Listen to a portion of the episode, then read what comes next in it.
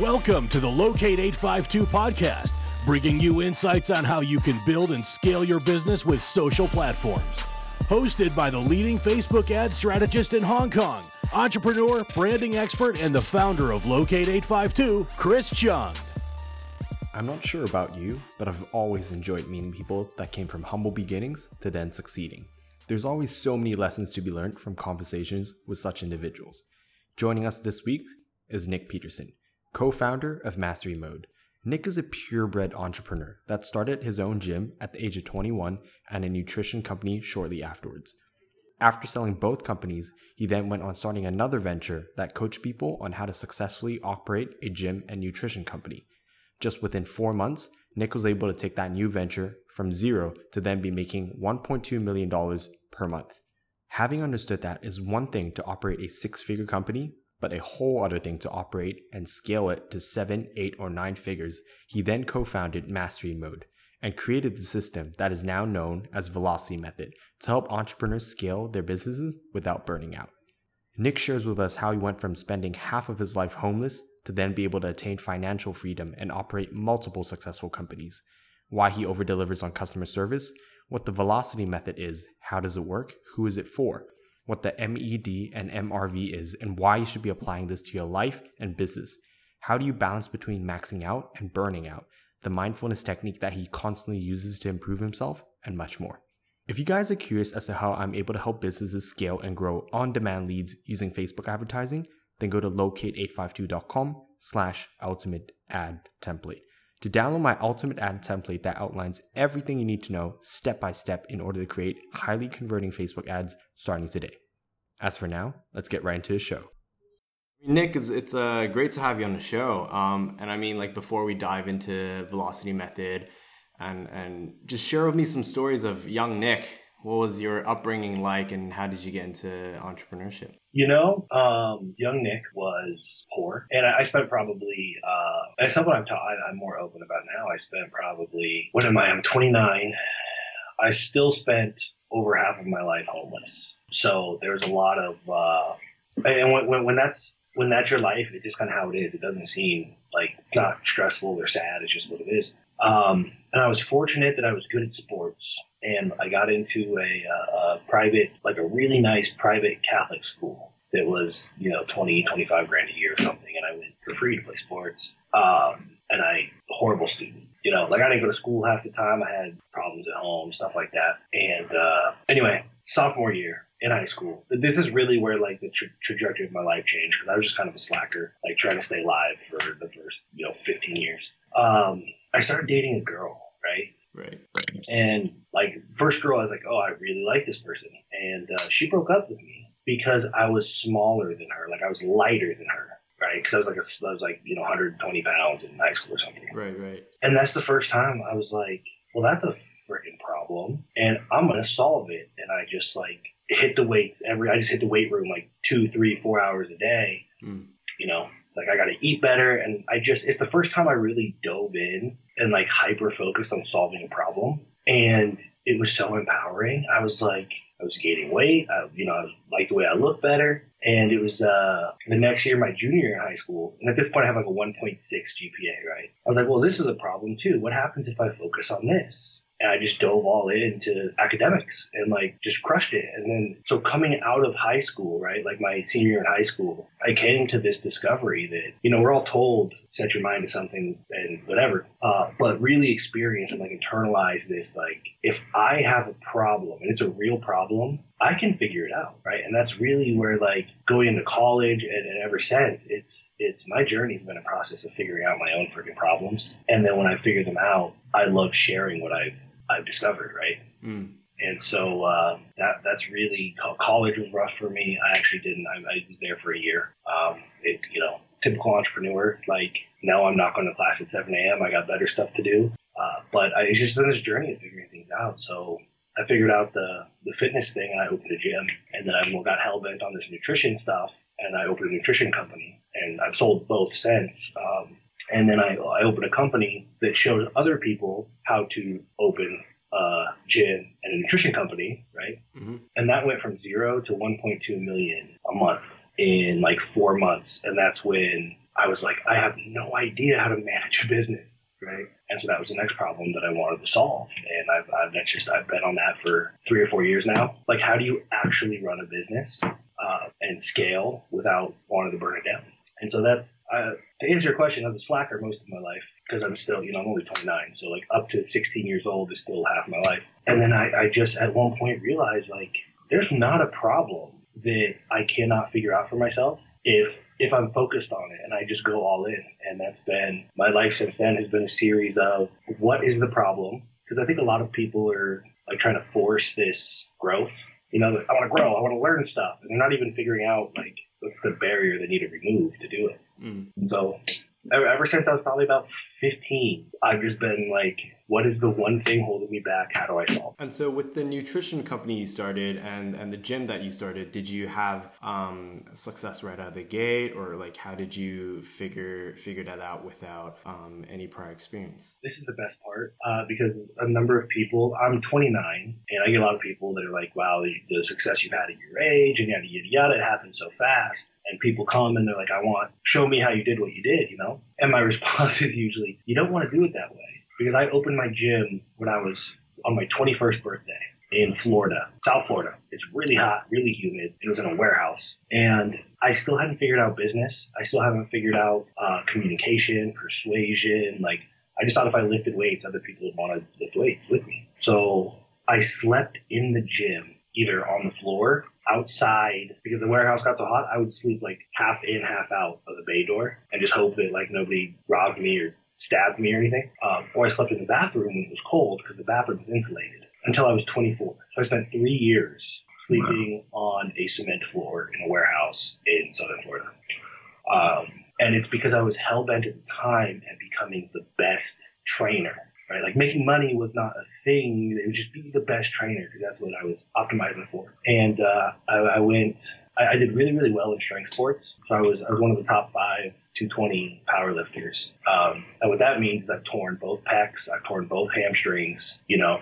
Um, and after my last major injury, I was like, I can't do this anymore. I was twenty-five at the time and I couldn't walk, you know. And so I said, okay, well, if I can't be really, really strong, um, what can I do? And it was like, I don't want to live in this freaking warehouse anymore. Like, I just, this sucks, right? It was worth it to live in a gym because I thought I was going to be the strongest man in the world. And I don't know why I cared about that, but I did. Uh, so I said, well, I better figure out how to, like, market and sell and, you know, serve people in a way that they want to give me more than twenty bucks a month. And uh, that was the next thing, man. I just doubled down on how do I market? How do I position this? Uh, I actually moved to a more affluent area and completely... Uh, it's called Vero Beach, and I told somebody I want to move to Vero Beach and open, move my gym there. And there's one of my members who, like, loved us to death. She said, you know what? Don't move to Vero Beach. You're going to get eaten alive there. Because, you know, I'm like this homeless kid with bedhead, and I just work out all day, and it's like a super affluent Stepford Wife type community. And I, I was like, oh, yeah, watch. And uh,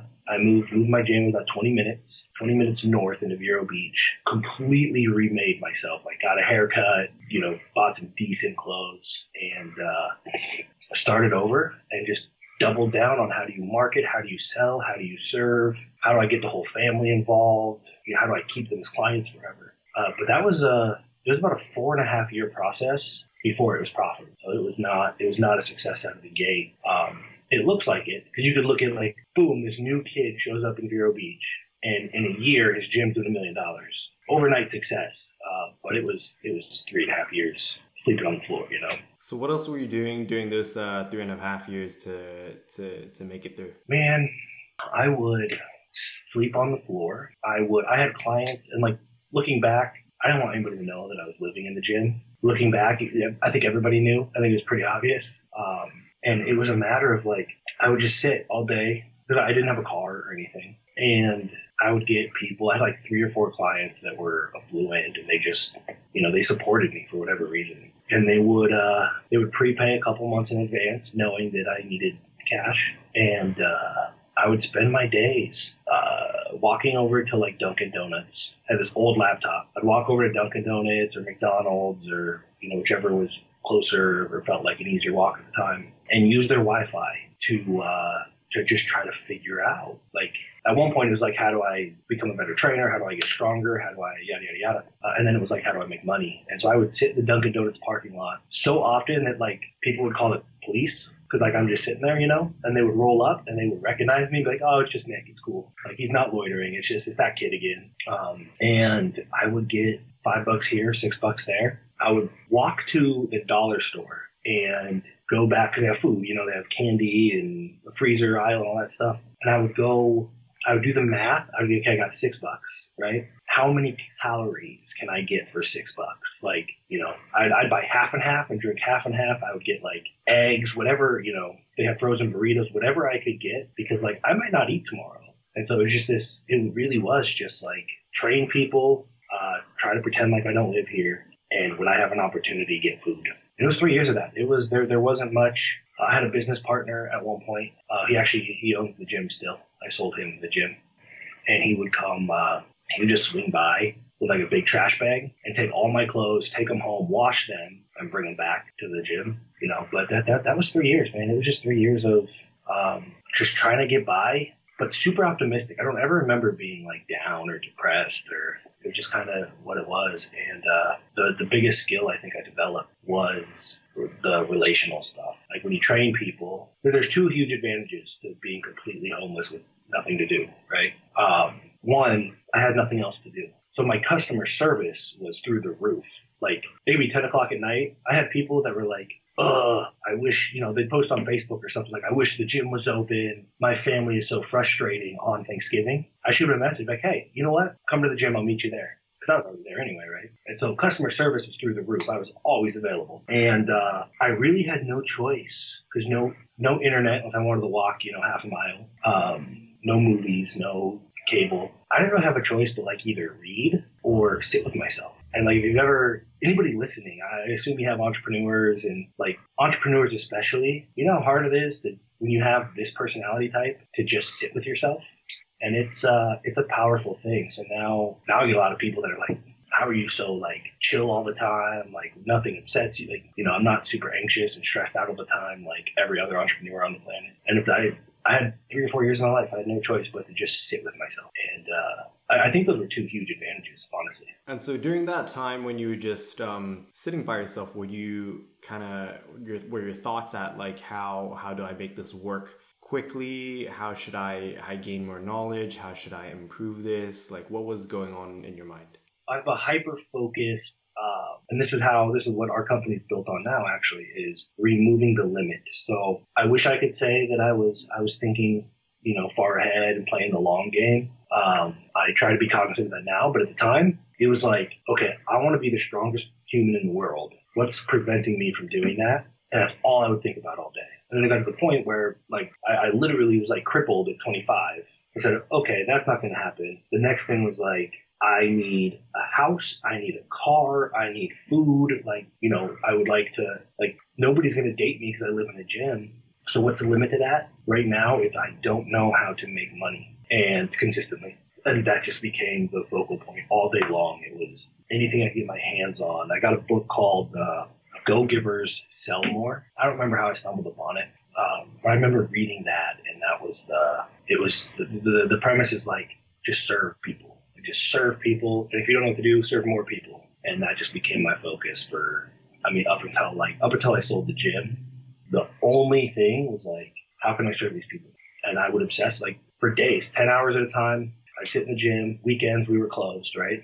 And I would sit there for ten hours, twiddling my thumbs, thinking about how can I better serve? And the fact that I didn't have a, a lot of money, I didn't have staff. Um, We got really, really creative. The ways we serve people, we can't buy them stuff, you know, gifts for being members. And so we got creative. And we just made it really about uh, time and attention. And um, I, I, I just spent so much time, like, how can I over-deliver? Like, I know that Doctor McCain, Mark McCain is one of our one of our legendary clients, right? In the sense that he referred us so many people. I know he's going to be here at noon. How can I be ready if he walks in at eleven fifty-five to impress, right? Every single time.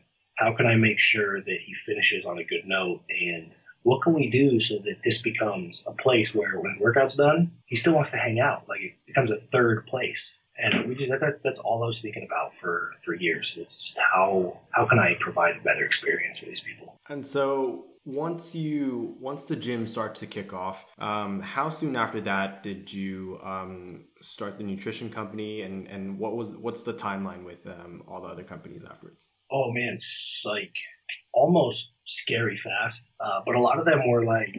So the nutrition company I launched with Doctor Trevor Kashi, good friend of mine, but we we had a relationship for like three years at that point, and he just got his PhD and in metabolic chemistry, and I was like, dude, can you help me? And I had a gym full of people. At this point, I was growing the gym, like this whole community of, it's like a community of really high achieving type A doctors, lawyers, like, right? And they're all on these crazy diets. And they're always trying to optimize everything. And I was like, uh, Trevor, can you help me? Because I'm really strong, uh, but I'm kind of fat and I own a gym and I want to look good, you know? And uh, he's like, yeah, sure. I actually have this theory, because he's a scientist, and he started doing my nutrition for me. And it's cool because, like, I would eat cereal and ice cream and whatever, just measured and managed and stuff like that. And it was probably six or eight weeks in when everybody in the, like, freaking town, because they were all clients, was like, what are you doing? You look great. Your face looks great. I see you eating ice cream. Like, how can you eat bagels? And, like, this doesn't make any sense. And I was like, well, if I get my,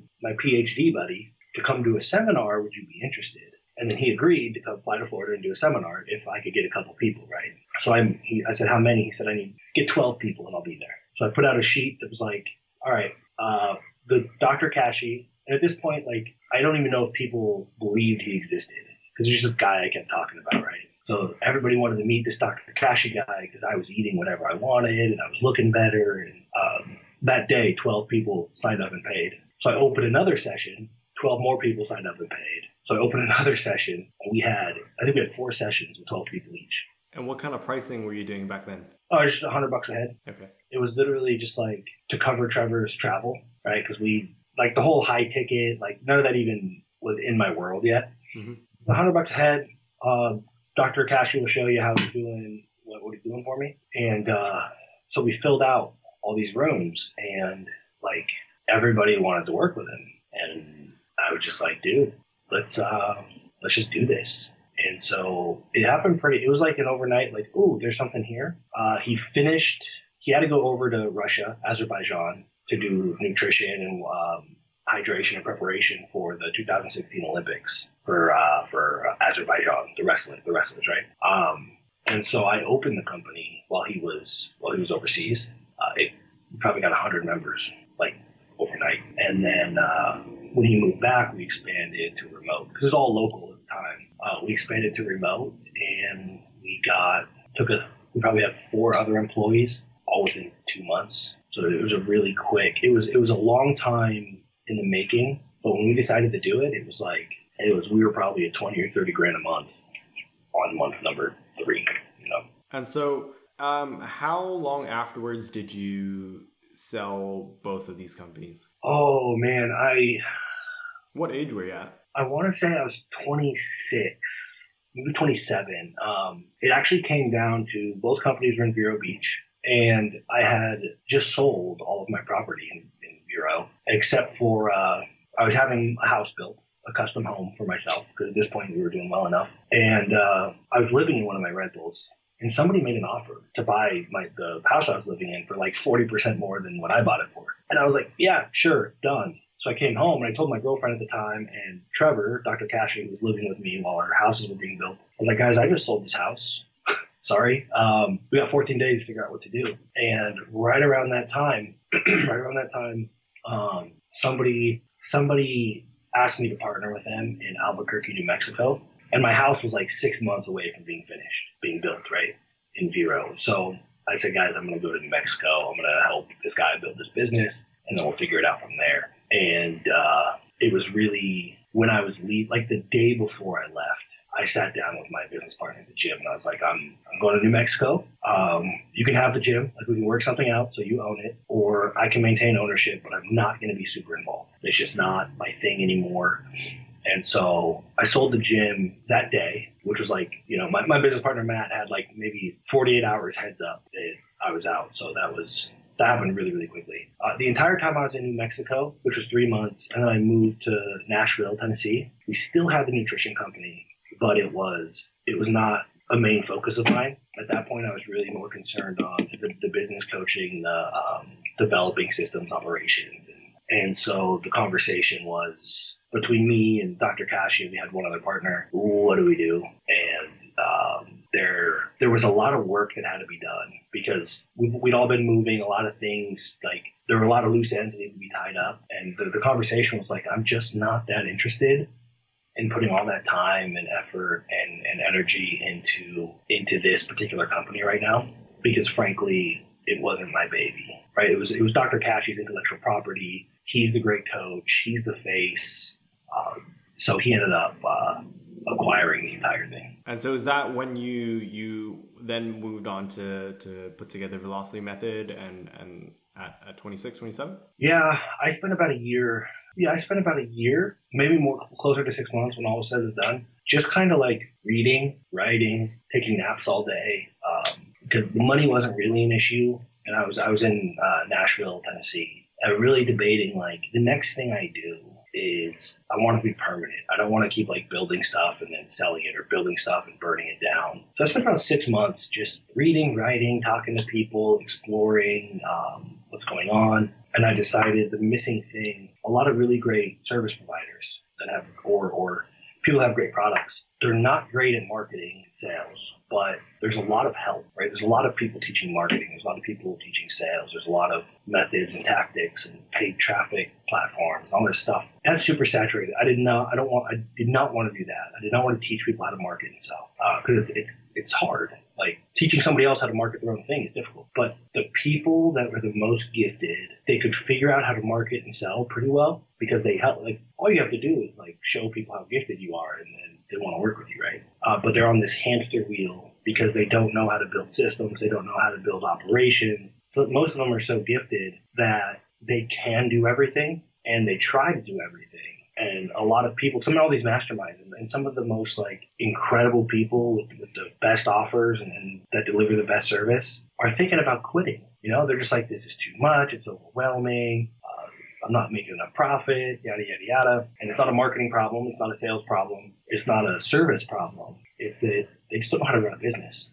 And so the conversation in my head was like, um, I got to connect with people that know how to run a business. So my, my business partner in my mastermind has a two point two billion dollars seafood company, right? Which is low margin, supply chain, inventory. Like you know how to run a business. You know how to handle cash flow. You know how to build systems, operations, hire employees, right? Uh, my partner here at, at Profit Layer, the building I'm sitting in now, uh, sold HostGator for three hundred million dollars, right? Uh, has, so so it, it's business savvy. It's not necessarily marketing and sales and like strong copy. It's, okay, you got that stuff figured out. And how do we build this into something that is low stress, low anxiety, predictable, scalable? And so I was really diving in on like, how how do I teach this to people? Because I've done it myself. Um, I've leveraged myself out of companies that run themselves. But how do I teach this to people? And I stumbled across uh, my partner in the Velocity Method. His name is Dan. He's brilliant. He used to be a doctor. Um, he's super like system oriented. And he was going to do the same thing. And he called me and he's like, look, I heard you're looking at doing this. I kind of want to do this. Uh, I don't really want to compete with you because you have this thing where you just go out and talk to people. And I don't have that. And so maybe we could work together. And I was like, that would be awesome because you're he's the best. I'm always looking for like, who's the best in the world and can I learn from him? And Dan is probably the best like C O O type I've ever met. And so it's like, yeah, of course I'll partner with you. Let's do it. So we got together and we built this. Uh, we have his system, the way he thinks about systems. He's also a doctor, a medical doctor. And so like he's very familiar with complex systems because he, you know, he understands biology really well. And it's been about a year now that we've just been not only how do we build this system, but how do we implement it and how do we get these people to actually do the things they need to do? Like a lot of people will sell a course or give direction and not give people the tools to actually do the thing, right? Uh, so we, we've just been hammering on that. That's been about a year now. Um, and it was, uh, it's been an evolution of, hey, you need systems and operations. Uh, nobody, entrepreneurs, visionaries, people like me, we don't like systems and operations. They're boring. They're not fun. They take a lot of time. You got to document everything. And so we've been building this, like, how do we make this not only effective, but in a way that people like me like the vision? How do we keep this company moving forward really, really quickly to keep us A D D types involved and interested, right? Uh, but the biggest advantage, I'll tell you the biggest advantage and, and why I'm, I'm super glad you asked about like the whole story is the stuff I learned in fitness, which is essentially cognitive behavior therapy, not not telling people what to do, not being right, is, that's easy, but getting people to actually change their behavior in a way that facilitates the things that they want. Uh, that's been the biggest advantage we have in business is that we don't just make a plan and, and tell you to execute it. We're, we're trying to figure out, like, what is your unique disposition? What do you want out of life? Uh, and your staff too, right? Like, we can't just tell them what to do. We have to figure out what they're capable of. How do we speak to them? How do we get them to do this thing? And so the whole the whole thing, like ninety-nine percent of what makes me good at business came from the cognitive behavior therapy stuff we did with uh, with nutrition. And so how who is the ideal client for um, Velocity Method? Like, who do you typically work with? So the Velocity Method is just a, uh, it's a framework that says, okay, let's just remove, same thing that we've discovered throughout our, our journey independently, Dan and I, is it's not about forcing growth. If you have to force growth, you probably have like an M L M or you're a scammer or like, you know, you shouldn't have to force growth really. If you can help somebody, you just offer to help somebody. Like, it's not that difficult, right? So first of all, it cannot be somebody that is currently like trying to go from zero to one or or just like hounding people to buy their product. That means their product sucks. Um, but if that's not you, you've served some people, you've got five clients, ten clients, one hundred clients. You start to lose control of things. Uh, you start trying complicated stuff. So all we do in the Velocity Method is identify the limit to growth. What is the one thing right now? Like, where are you? Where do you want to go? Great. Now, what's the one thing that's preventing you? Not the one hundred things you could do. What is the one thing that is preventing you from taking the next step, right? So we identify that, and then we get that person and their entire organization focused on removing that limit and then identifying the next one. And so what happens is you, you never lose momentum, right? The problem with most, like, people when they hit, let's say, seven figures, sometimes it's high six, sometimes it's multiple seven. Um, for our, in our experience, about three million a year is where people hit a wall because they're trying to do too much. And it's like they have their, their foot on the gas and they're pushing harder and harder and harder, but somewhere they still have their foot on the brake. And all we have to do is take their foot off the brake, and they'll go to from three million to seven, right? And then there's another friction point, and you remove that, they'll go from seven to twelve. Like, so anybody that has had business, no scammers, no you know weird M L M stuff, um, but anybody that I, I would say has been on a trajectory for seven figures, maybe they didn't quite get there because they hit a wall. Um, you could plug in the Velocity Method and immediately continue that trajectory. So it's really like we don't do zero to one. If you if you want to start your business, don't come to us. Um, if if you like the way your business is right now, then you shouldn't hire anybody. Just keep doing what you're doing. Uh, but anybody that's had momentum, and there's really two, like, if you if you like where your business is at, but it's overwhelming, you perfect person, perfect ideal or ideal client there. Uh, the best are people that are two or three, maybe four million a year, and they feel like if they make a push, they're going to lose control over, over everything. Right, those those are the people that come in. They come in. I had somebody do do three point seven five million a year, and he's about to do a million a month. So he's about to hit twelve million a year. Just because there's all this, there's so many things to do, and you only have a finite amount of time and energy. And all we have to do is focus that on the right thing. And it's it's like it's the easiest thing ever. So anybody that has done over seven figures is a sure thing. Anybody that has has momentum currently. So even if you're not at seven figures, but you have momentum, uh, we could just we just ensure you keep that momentum without losing your mind and you know getting overwhelmed and wanting to burn your business down and all that fun stuff. And so when you take on a new client, what kind of process of working together do you guys go through? Do you guys um, work it on work on it on a daily basis, weekly basis, monthly basis? Like what, what kind of process? How do you guys work together?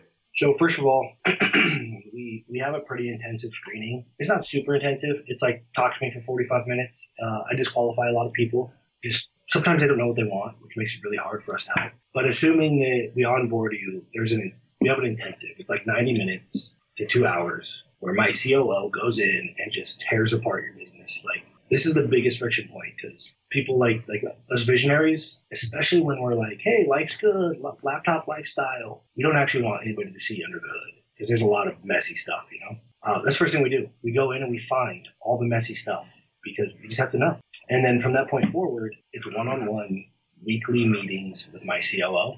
And it's just like, spend about an hour, like, you know, we should one-on-one, like you and I are right now, and we'll run video.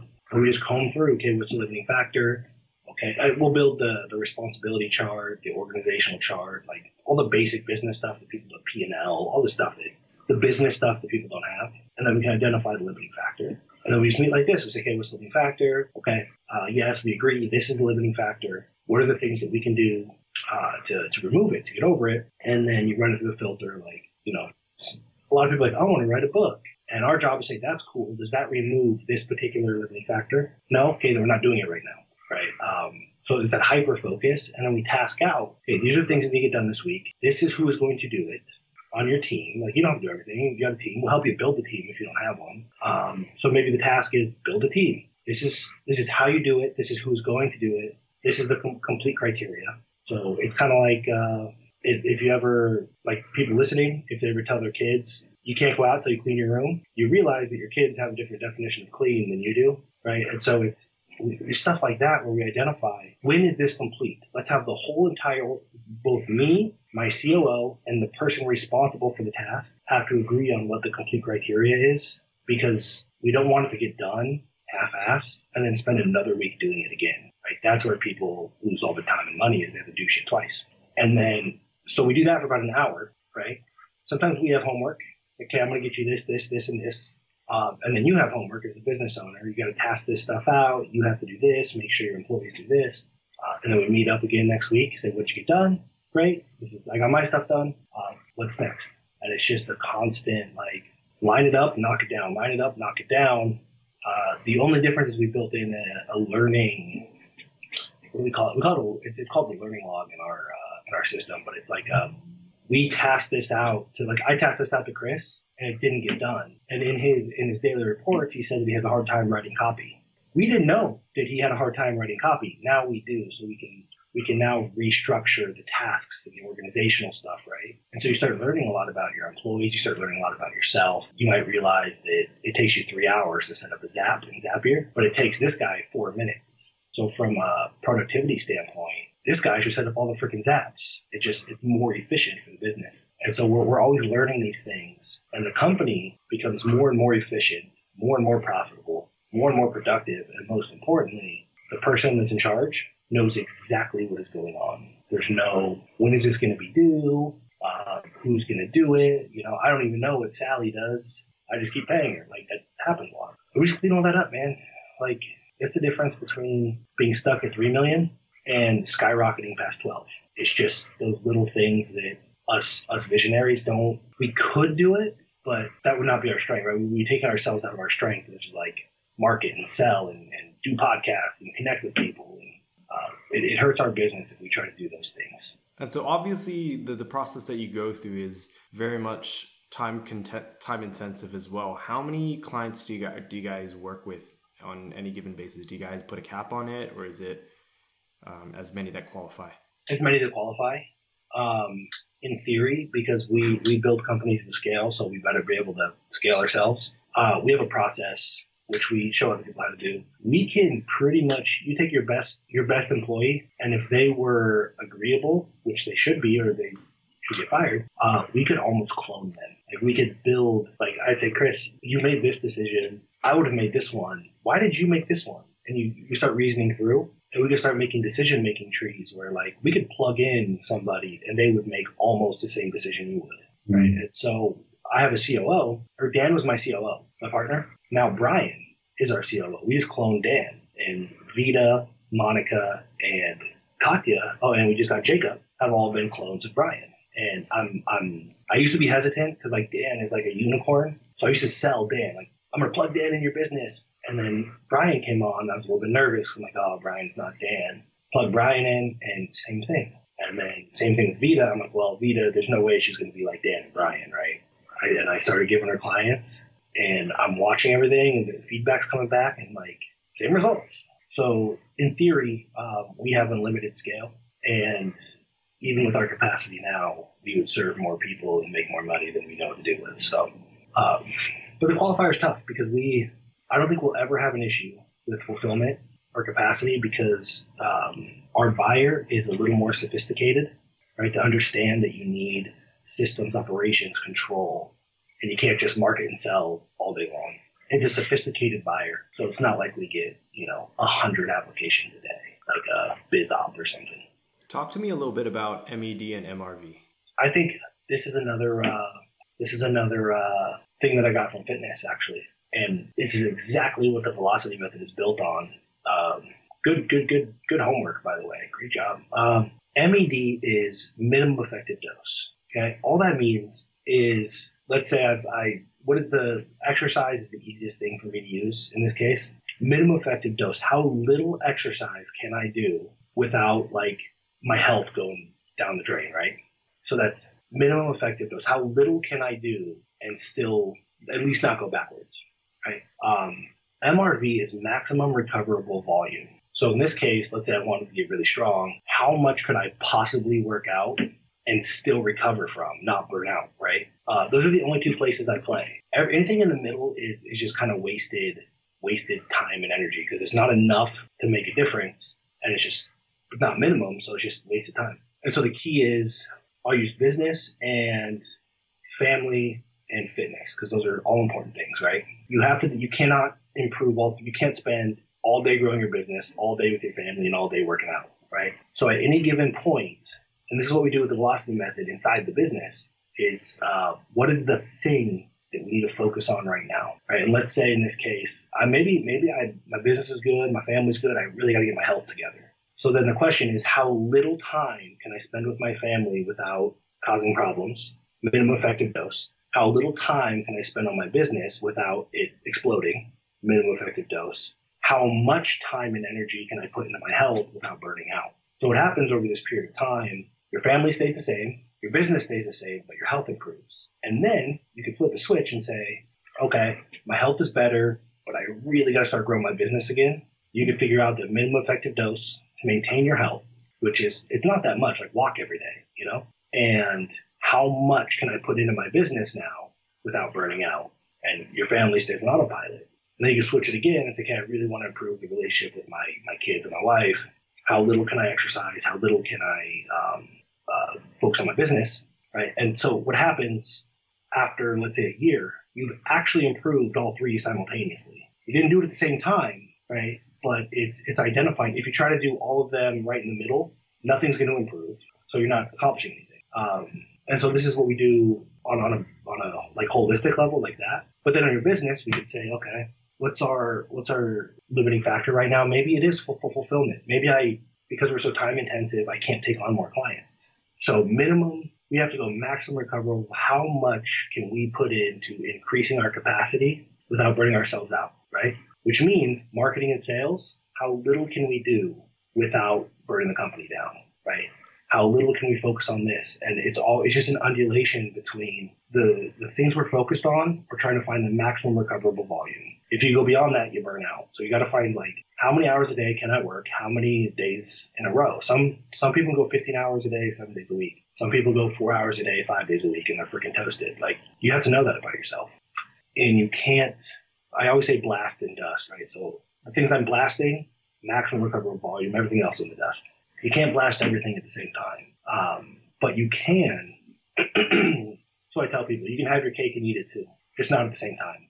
Right, so you maintain these things while you improve this thing, and you flip a switch, and you maintain this thing while you improve these things, and over time, everything is improving. It's just not at the same time, right? Um, and so we're always focused on on that because if you burn out, nothing really matters.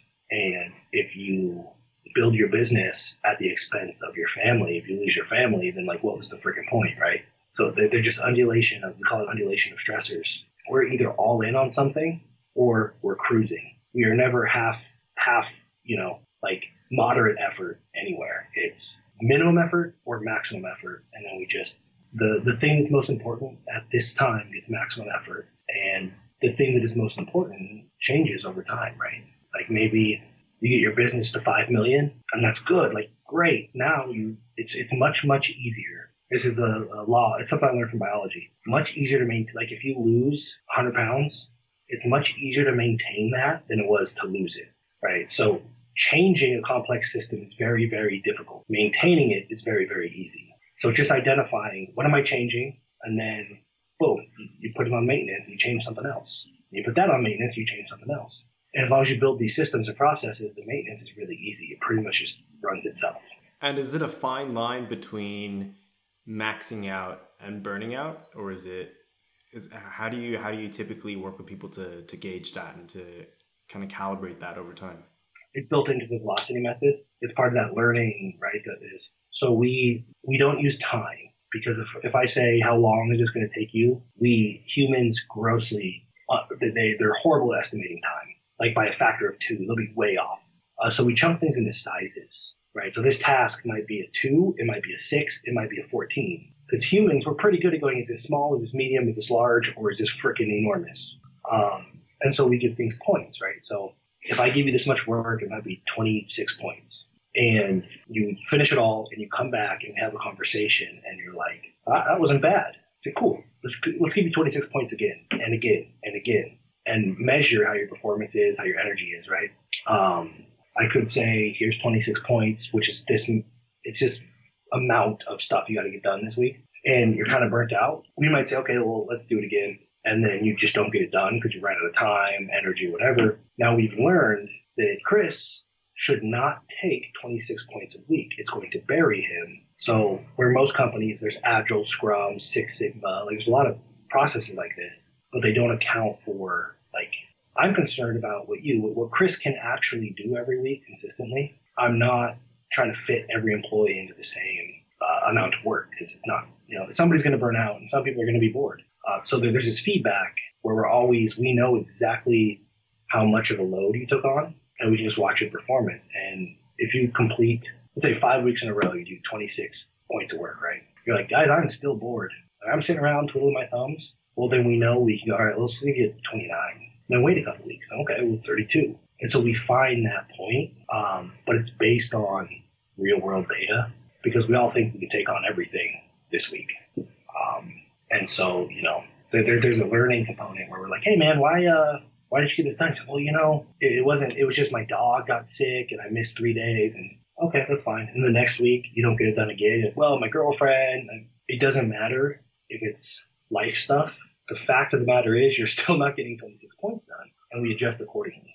Whereas most people will just keep piling it on. And what happens is it becomes acceptable in the company to not hit your target. And so what we do is we rather adjust the target down and build a culture of reaching the goal, right? And so that that it's, it's at first it's fairly arbitrary, because I don't know anything about you. So we're just going to say, can you take on this much work? Can you do this? Can you do this? But after about after four weeks, we know how much you can take before your performance starts to dip down, and then we just adjust that. And then there's times where, you know, like there's parts of the business that might go on autopilot, which means you help somewhere else, or you just get a chill and you go on vacation or something. It's, it's just a matter of, like, it's just measure, manage, adapt, measure, manage, adapt, and do our best to get the plan to match the actual behavior, because most people have a plan and don't do it. And they, but, but they, so most people have a plan, like, I'm going to eat six meals a day, seven days a week, salad and chicken, right? They don't follow the plan.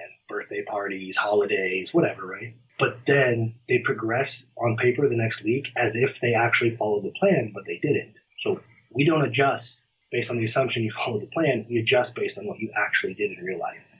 And what happens is it starts showing up in the data when you're burning out.